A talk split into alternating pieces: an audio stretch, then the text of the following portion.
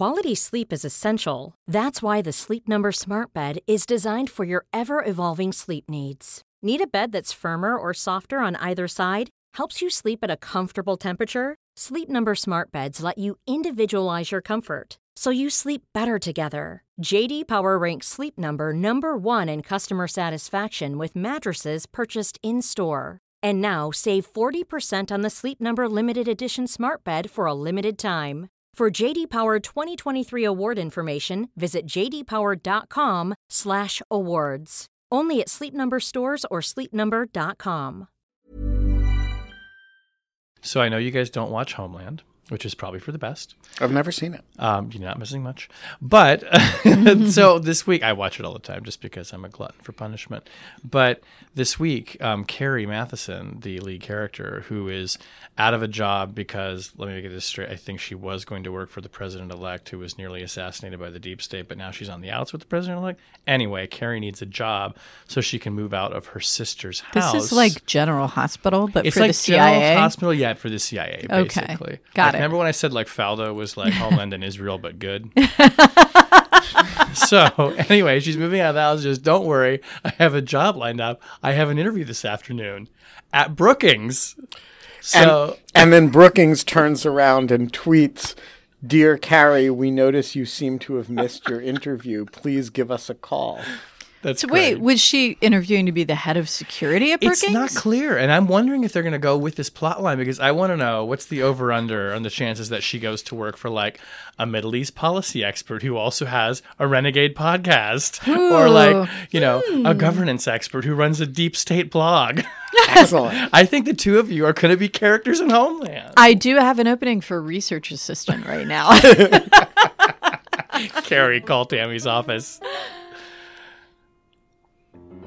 Flight 209er clear for Vector 324. We have clearance, Clarence. Roger, Roger. What's our vector, Victor? Hello and welcome to Rational Security. Do the Do we have clearance, Clarence edition? What's your vector, Victor? What's your vector, Victor? Roger, Roger. Uh, and all the millennials are going, huh? Huh?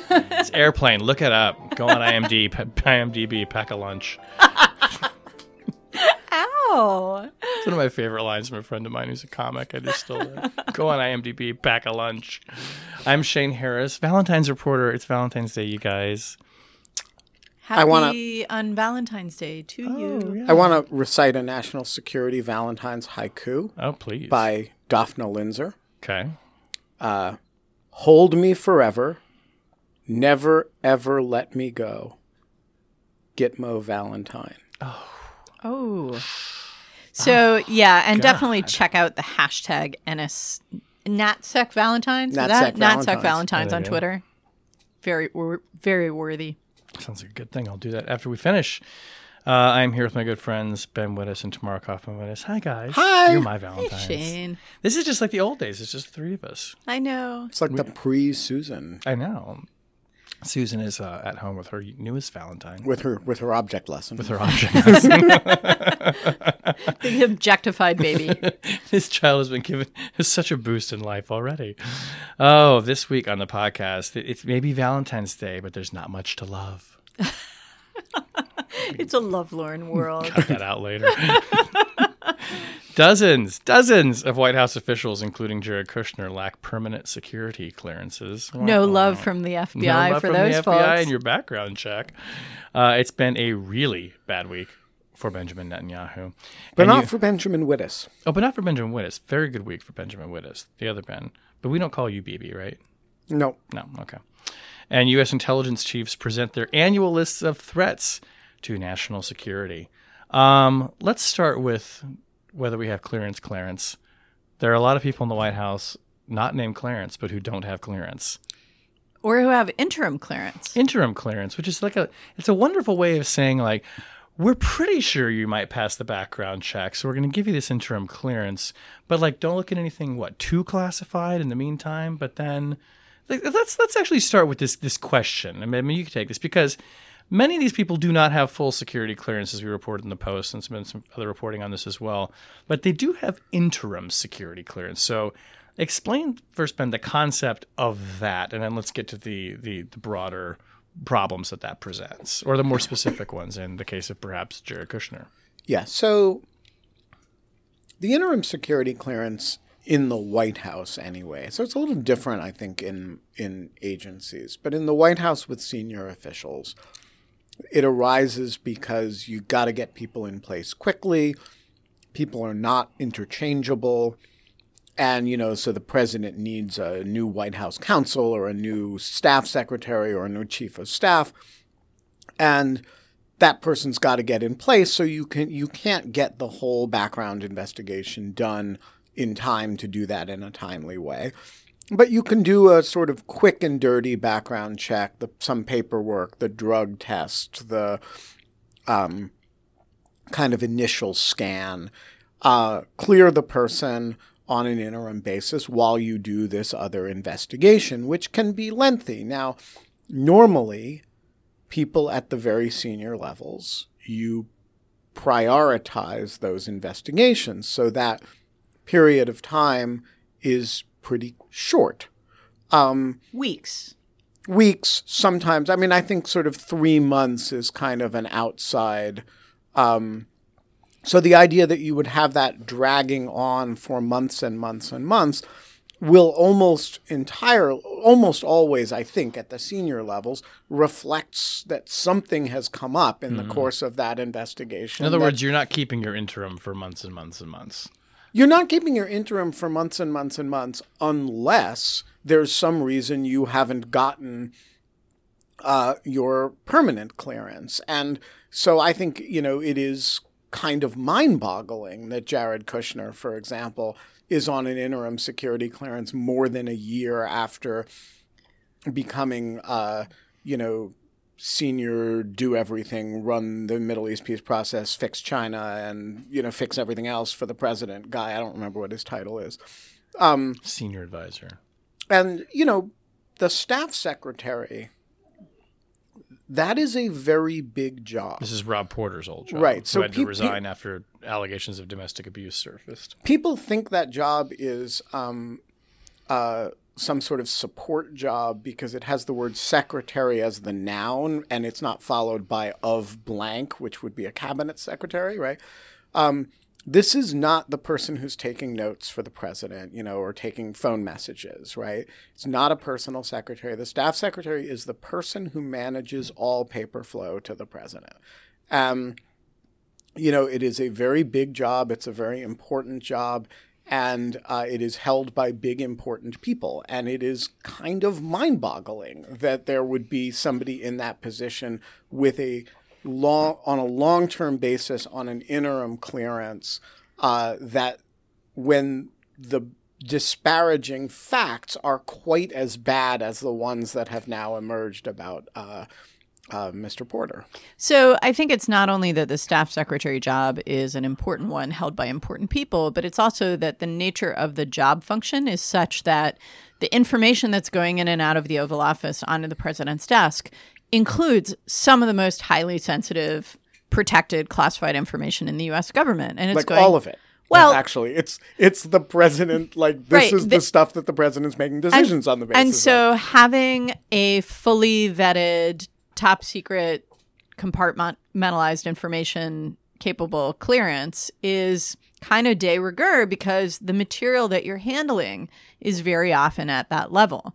Um, and Bill Antholis has written uh, on Twitter and, and also in an op ed about what the process is for either working around a staff sector- secretary who is not allowed to handle compartmentalized top secret information or the procedure that would have to be used to grant a staff secretary access to that information, even though they haven't gotten fully cleared for it. Um, either one of those processes is laborious, would involve John Kelly, the chief of staff, making a written determination and um, reduces the sort of efficiency and streamlining of the White House, which is supposedly what Kelly's big strength has been.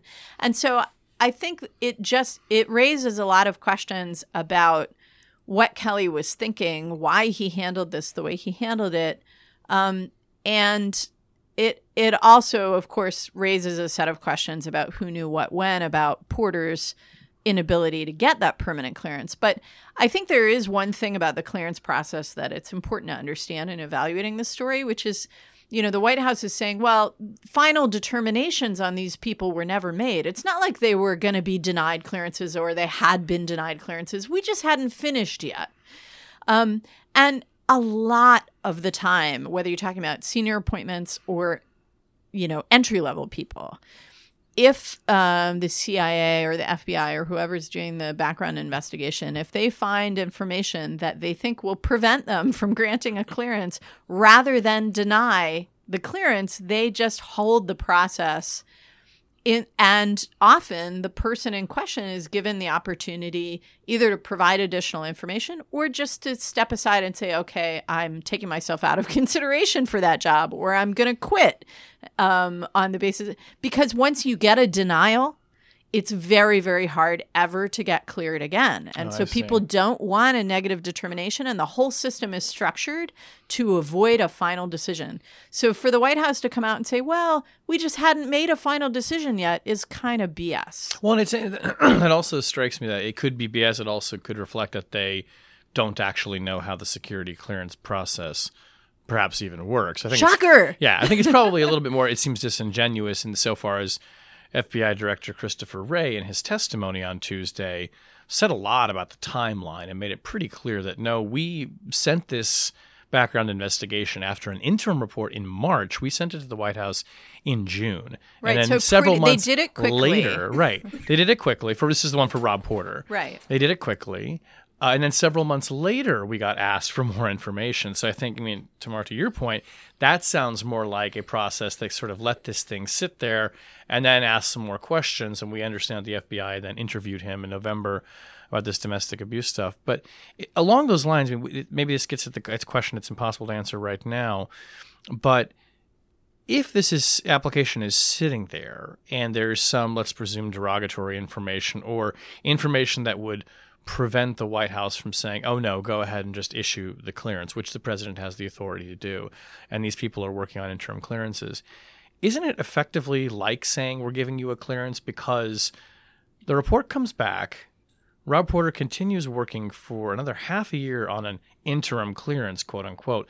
But as far as we can tell, there's no meaningful restriction on what he's allowed to do. Well, so he's doing the job know that, you would have. Well, it seems like he's doing the job you would have done under full clearance. Just nobody wanted to say give him full clearance. right And we're inferring a lot to here, but that to me says that effectively then somebody could have just made the decision to say just let him continue operating the way that he is without having to make the, the final adjudication. Look, the president of the United States is entitled to give whatever information he wants to whomever he wants, including, by the way, the Russian foreign minister.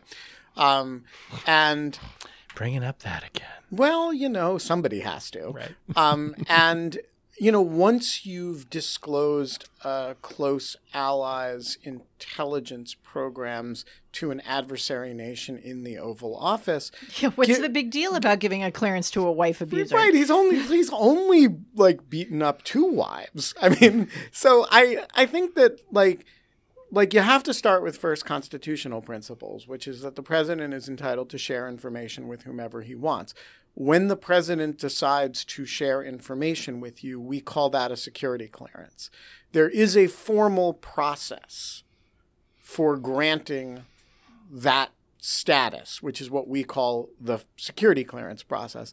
But the other way to do it is for the president to decide to give you information. And he can do that for as long as he wants. And the limitation on that is political embarrassment if and when it becomes public, because, say, the Daily Mail publishes uh, the information.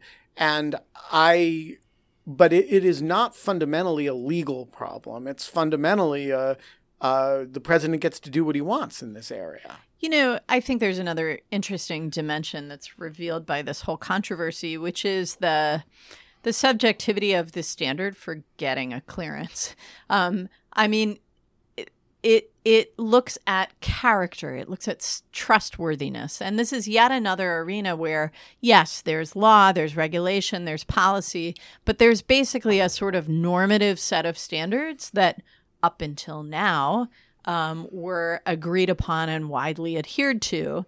Uh, and that set of standards included the idea that if you beat your wives, um, even if it was a matter of public record because there was a restraining order against you, and therefore you're not necessarily vulnerable to blackmail on the basis of this, it says something about your character, which suggests that maybe you shouldn't have a position of trust and confidence um, in the US government.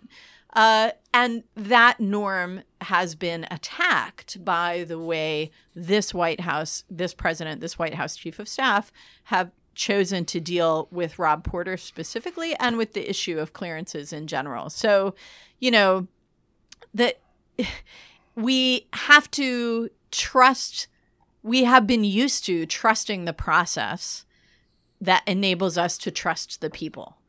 And by screwing up the process or messing with the process in the way that they've done, um, I think they've made it harder for us, the American public, to trust all the people, whether they have full clearances or not. It also just strikes me as to, to kind of put a last note on this that if, as we've reported, dozens of officials in the White House are working on interim clearances, it's it's not a backlog. There's been some kind of affirmative decision to Or they all have problems. well, I was gonna say affirmative decision to dis or perhaps disregard information that was found in their background Well, so, checks. so I, I, I think you got to distinguish between two groups of people here. So one is people who are low down on the totem pole enough that they will always be deprioritized, and and they're you know- just in limbo because their background they're just in done. limbo because they're not actually in very sensitive positions. They're not senior level people. And so in those circumstances, it can take forever. And I wouldn't, you know, I don't, but then there are the people who are bo- above a certain level who would be prioritized. Um, and who would, under normal circumstances, you'd expect this to get done in eight, ten weeks, three months at the out outer end. Those people, if you know, if however many of those dozens of people are senior level people, you have to assume that something has come back very disparaging that can't be resolved, and then you have to ask the question: Why the hell are they still in their positions? Right, and and so the question for John Kelly now, you know, aside from the question of his personal credibility, the question is, does he move people into other jobs that don't require a clearance? Does he ask those people to leave because they cannot get a permanent clearance, or does he allow this limbo to exist forever, which has this broader degradation of the standard? it also depends on um, how much longer John Kelly, I suppose, is there. Yeah, I mean, I don't know. John Kelly Death Watch edition. we'll we'll see. I, I thought it was yet. the Bibi Netanyahu Death Watch edition. Speaking seamless of- transition. Totally not there yet. So By the way, the Sessions Death Watch edition was a long time ago, and that guy has like the you know been the Walking Dead for a really long time I mean, now. you know, it's like apparently our predictions don't really carry much weight, you guys. Um, Why are you even listening to this podcast? we suck. We, we can't even we can't even predict the demise of an attorney general. John Kelly's totally fine, but it's time next week he'll resign.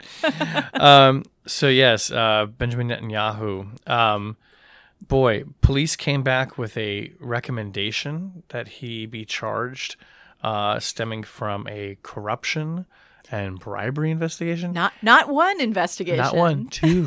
Case one was it 1,000 and 2,000, is there now? Yes. And that wasn't even like the only bad thing that happened um, to Israel's leader Tamara. Tell us about Bibi's bad week. It's very bad week.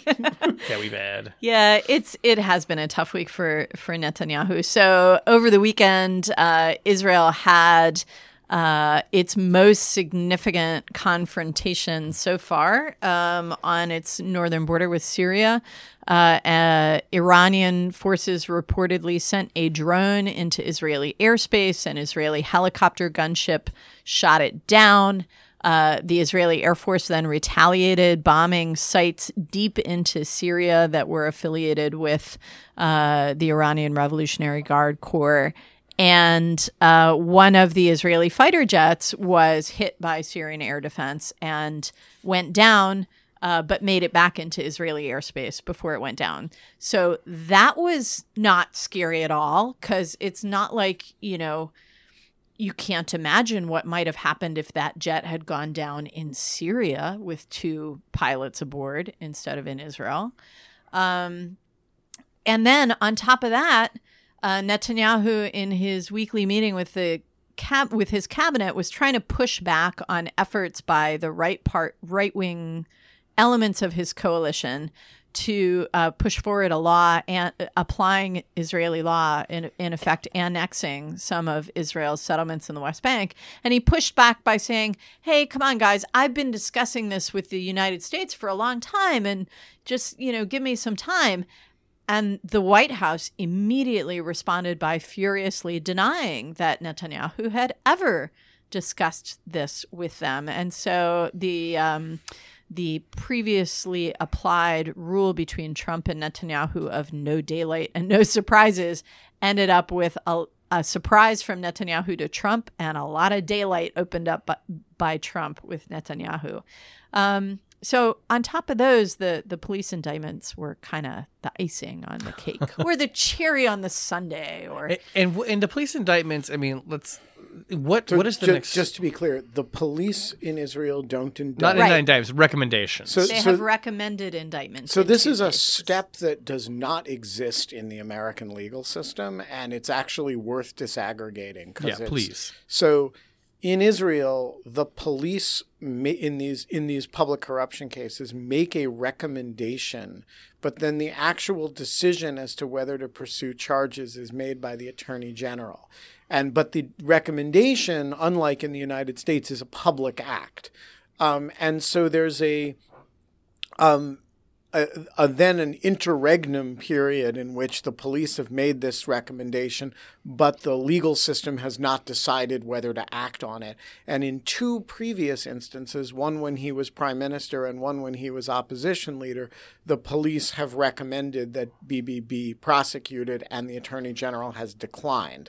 So the question is whether this is third time's a charm, hmm, see. or whether Bibi is sort of you know the Bibi magic of of uh, slipping through the police's fingertips uh, happens again. So what is the, the I mean, w- w- or what is the thinking anyway on whether this time the attorney general actually goes forward and prosecutes him? Right. So I think that um, there's obviously, you know, how strong are the evidentiary grounds in these two cases, and then there's the political calculus. And I, I think actually the attorney general is probably going to have to weigh both of those. So there are uh, two separate cases that have led to these recommendations to indict. There are two other corruption investigations involving Netanyahu that are still ongoing and may produce recommendations down the line. And there were ch- charges against his wife.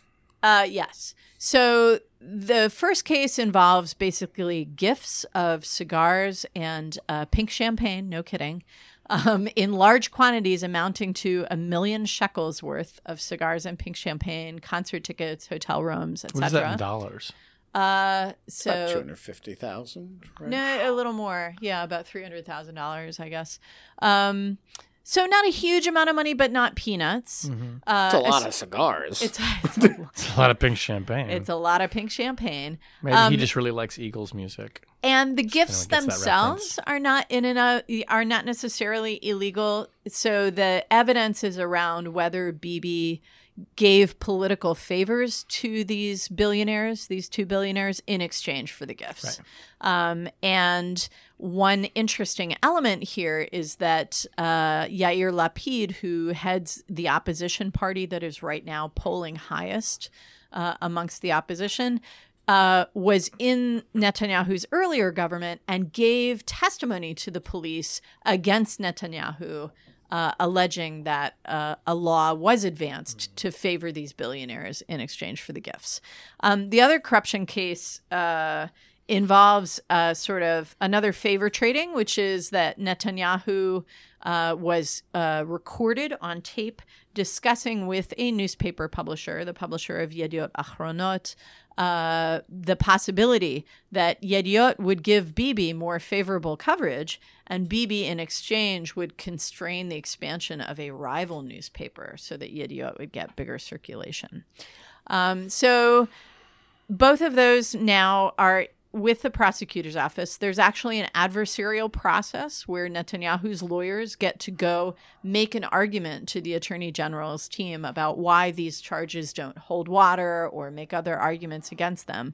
And then the attorney general has to make a decision. Here's the political calculation no one in Netanyahu's coalition uh, is willing right now to take their chances on elections. Hmm. Um, Netanyahu still and all, believe it or not, polls highest as a prime ministerial candidate amongst the public, and Likud is still doing well in the polls. Now that the police recommendation has been made and details of the investigatory findings are coming out in the press, all these guys in Likud and in the other coalition parties are watching the polls and they're going to see if Likud's numbers start to drop or if the numbers of other right wing parties start to drop, then they might want to not wait and go ahead and have elections before their position gets worse. Um, and for the opposition as well, they might prefer to wait right now and see if their if their uh, po- political position improves over time. So I think Bibi actually has time to make his argument to the public that this is a political witch hunt, to have his lawyers make the argument to the attorney hoax. general. It's a hoax. It's fake news, um, and he may yet he may yet pull a rabbit out of the hat here and survive. And it seems to me like if he's if he's enjoying the support that he still is, I mean, it, is it the case that the Israeli public has looked at these accusations and thinks that they are politically trumped up, or are they keeping an open mind, or are they perhaps just not shocked by them?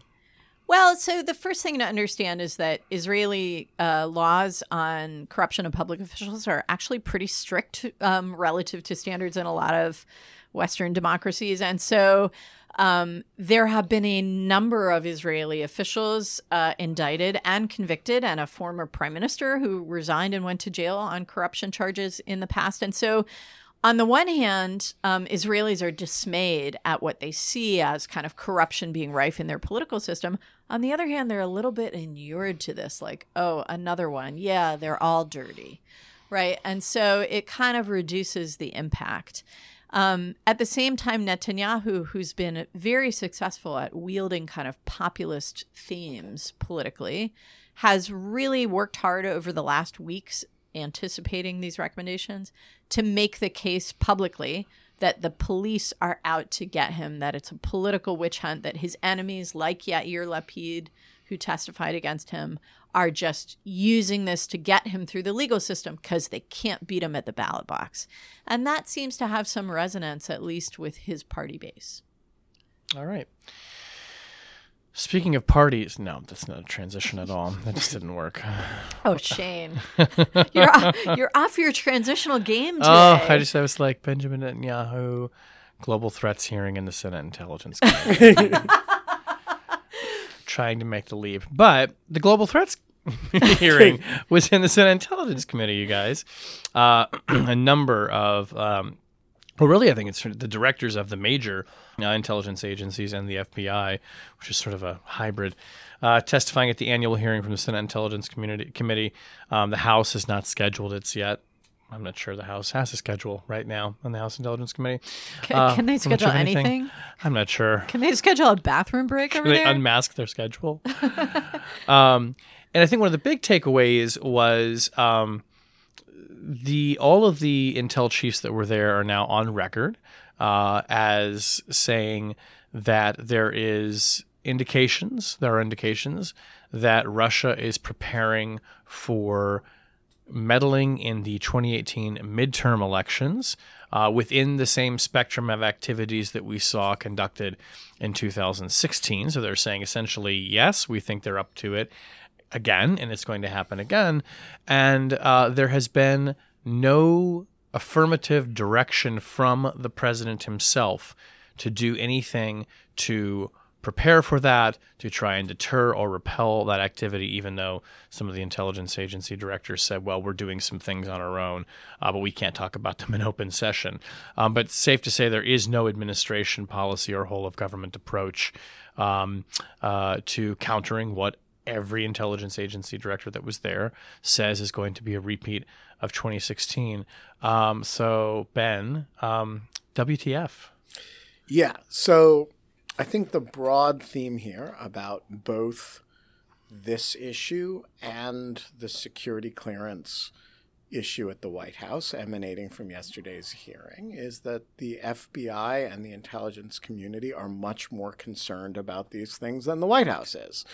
And, you know, the president um, according to CNN today, has re- the, uh, recently been expressing once again doubts that Russia really interfered in the 2016 election and can, considers it uh, any suggestion that they did to be the suggestion that he didn't win on his own but needed help externally to win. And against that environment, I think it's probably not it's probably too much to expect the White House to be, you know, actively engaged in what would amount to a okay, we believe you didn't do it, but never do it again. But we're you know a policy. Uh, and so I think the poor heads of the intelligence agencies, which of who of course uh, have to run uh, you know, protect U.S. national security in the context of that, have this delicate line to walk, which is to take appropriate steps to protect the electoral process in 2018, a matter on which they have, for reasons we can talk about, limited authority and capacity to begin with, um, and to do it in a way that doesn't. Uh, offend the president by suggesting that uh, they believe there is anything deficient about the circumstances of his election, which hmm. is actually a difficult set of lines to walk. Yeah. And I kind of feel for them. Uh, on the other hand, you know, that is what you signed up for when you agreed to be his uh, FBI director or CIA director, you know, or or DNI, and and so I I think there's you know, they're lying in the bed they helped make, um, and it's uncomfortable. So it seems to me that it was a an interesting, and I think it must have been a deliberate decision by this group of IC chiefs, knowing that they were coming up to do this annual briefing to foreground this issue mm-hmm. and to, to do it in public together perhaps as a way of deflecting wrath from the president toward any single one of them. But also, you know, what are they lacking? They're lacking a demand signal from the White House to respond to in building up their efforts here. And so they're trying to create a demand signal in Congress. Mm-hmm. Um, they're saying, you know, look, the White House isn't asking us to do this stuff. Maybe you could, you know? Um, and I find that a really, really interesting um, manifestation of all the dynamics Ben was talking about, but also an interesting choice uh, that acting collectively, these IC chiefs are requesting Congress to step in um, and play a more active role and get them to do things that they wish their boss would ask them to do. And also that they're they're doing they're also trying to create public demand. They're trying to create demand among secretaries of state of the various states who are responsible for running these elections. And if we think about what happened in 2016 when the Obama administration you know, came to the conclusion that this was going on, went to Congress and tried to get the leadership of Congress to agree to make a joint public statement about this and, enlit, you know, get the states on board with countermeasures, and McConnell refused, right? The politics interfered. And it seems to me that the IC chiefs here are trying hard to avoid a repeat. Um, and they are also defying their president to a degree in doing so. And I find both those things really interesting. I don't know if it'll work.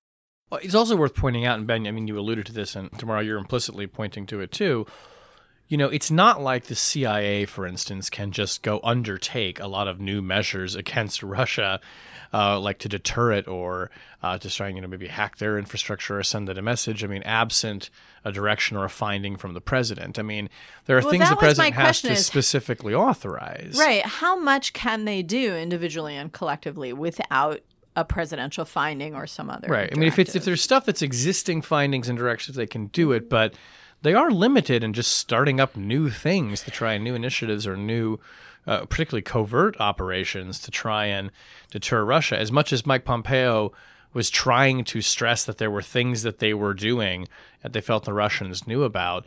I mean, obviously, he didn't want to talk about them open session.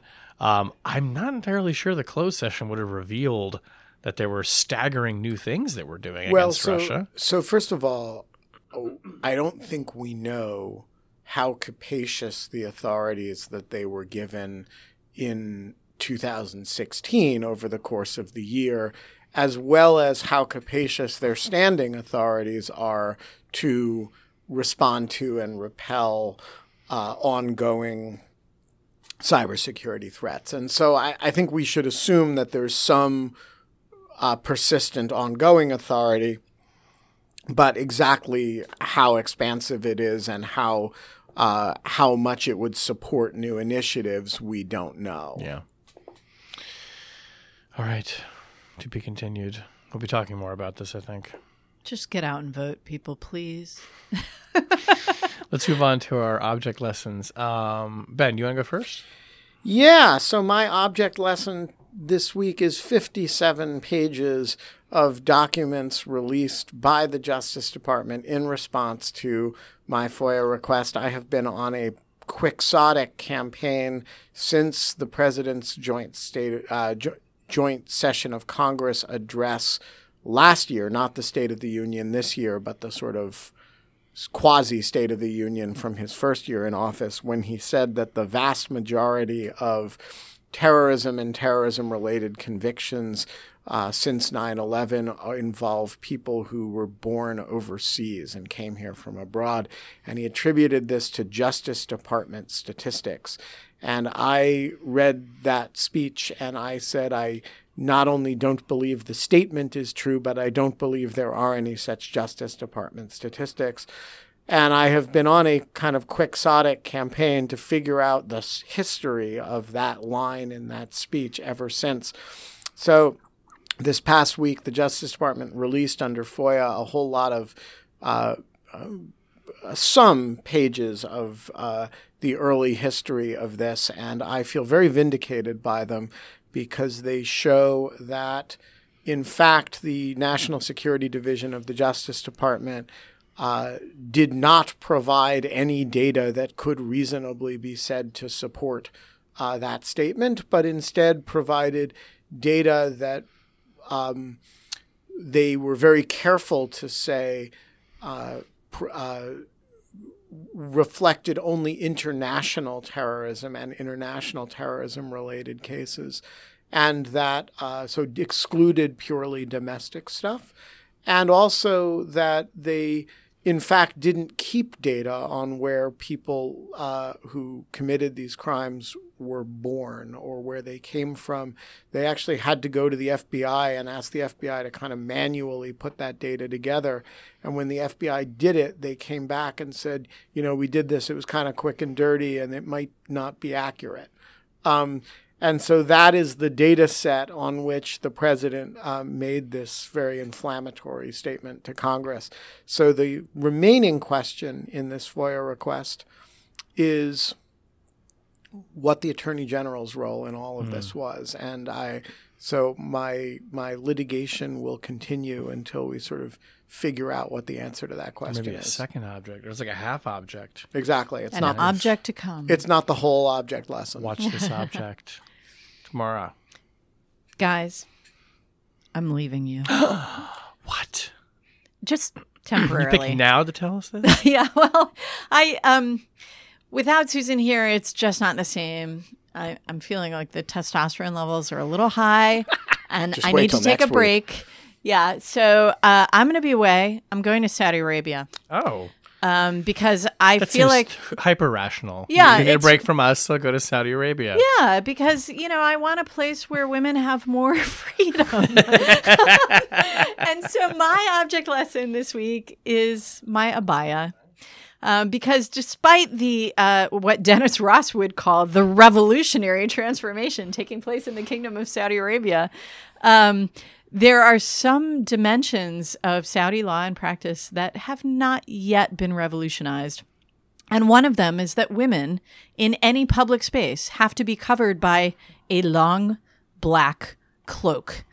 And so I I have one, I actually have not one but two of these beauties. Wow. It's like Um, one for evening wear. Well, one is a little more decorative, yeah. But actually one of them goes over your head and one of them opens in front. So it's right. functional. Okay. Anyway, uh, I'm going to be donning my abaya for a week in the kingdom. And uh, hopefully, next time I go, I won't have to wear one.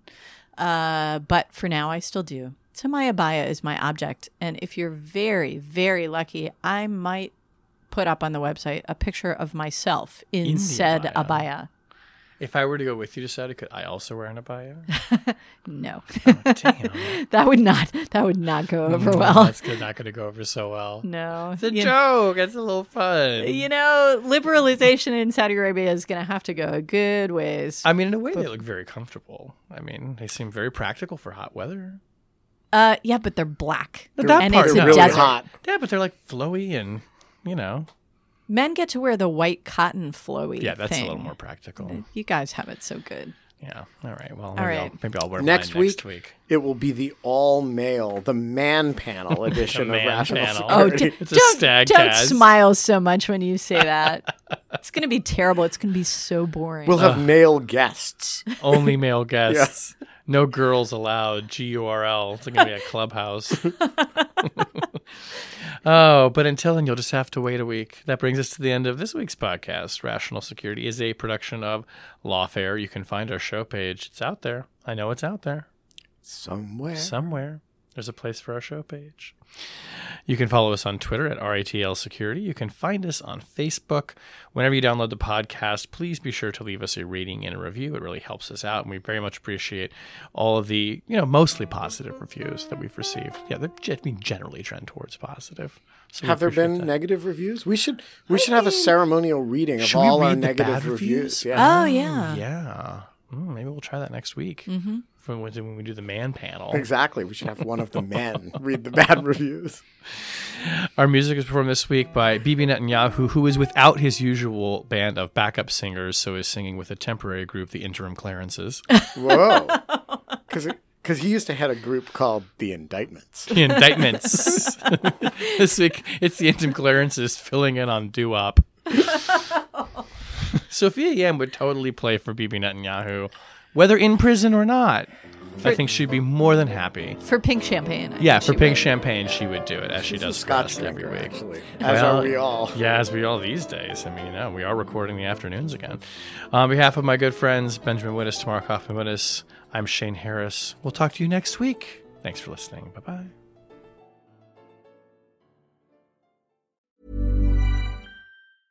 A lot can happen in the next three years. Like a chatbot may be your new best friend. But what won't change? Needing health insurance. UnitedHealthcare TriTerm Medical Plans are available for these changing times. Underwritten by Golden Rule Insurance Company, they offer budget friendly, flexible coverage for people who are in between jobs or missed open enrollment. The plans last nearly three years in some states, with access to a nationwide network of doctors and hospitals. So, for whatever tomorrow brings, UnitedHealthcare TriTerm Medical Plans may be for you. Learn more at uh1.com.